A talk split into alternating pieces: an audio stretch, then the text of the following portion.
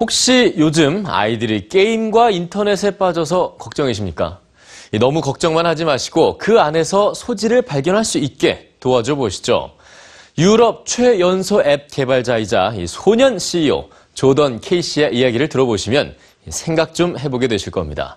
자, 두 번째 뉴스지 지금 시작합니다.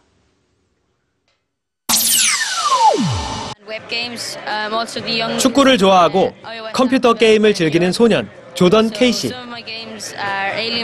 그는 평범한 10살 또래들과 조금 다른 것이 있습니다.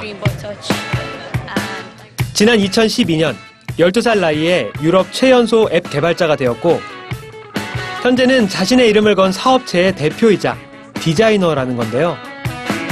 조던은 어떻게 어린 나이에 사업가로 성공하게 됐을까요? It sort of it all really started when I was uh, when I was nine. I used to play a game on the internet, and I saw that some of the people who played that game made websites and blogs about it. So that was just something I was interested in, something like I, I wanted to do. 그때부터 조던은 혼자서 프로그래밍 책과 관련 영상을 찾아보며 게임 개발에 몰두했습니다. 그리고 마침내 자신의 게임을 앱으로 출시했는데요. 당시 아일랜드 앱스토어에서 차트 선두를 차지할 정도로 인기를 얻었습니다. 연습 삼아 시작한 도전치고는 놀라운 성과였죠. 그 뒤로도 조던은 주변에서 아이디어를 찾아 후속작을 출시했습니다.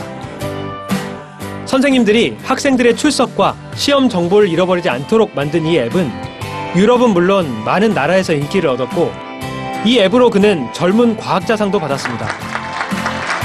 그 후로 전 세계 유수의 페스티벌에 초대되고 유명 투자자들의 지지를 받으며 소년 기업가로 주목받고 있는 조던 케이시. 하지만 아직 학생인 그에게 학업과 사업을 병행하는 건 결코 쉬운 일이 아니었습니다. 사업 파트너들에게는 물론 부모님에게도 그는 너무 어린 아이였죠. Like like you know, I'm a parent. They they, they wanted me to go outside and play football. Like I, play, I do play a lot of football, but like they, they didn't want me on the computer as much as I wanted to be. So because they they they thought it was like a bad thing. 꾸준한 노력에 부모님은 그의 결심을 받아들였습니다. 그리고 지지와 조언을 아끼지 않았죠.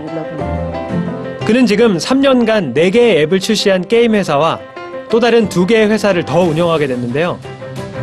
하지만 좋아하는 취미로 시작한 일이기 때문에 개발을 위한 비용을 제외한 모든 수익을 소아암 병동에 기부하거나 또 의미 있는 캠페인에 재능을 나누고 있습니다.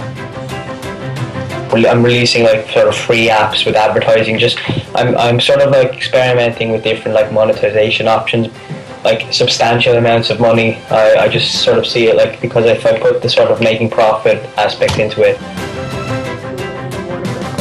무엇보다 조던의 등장은 유럽 IT 시장의 분위기를 바꿔놨습니다.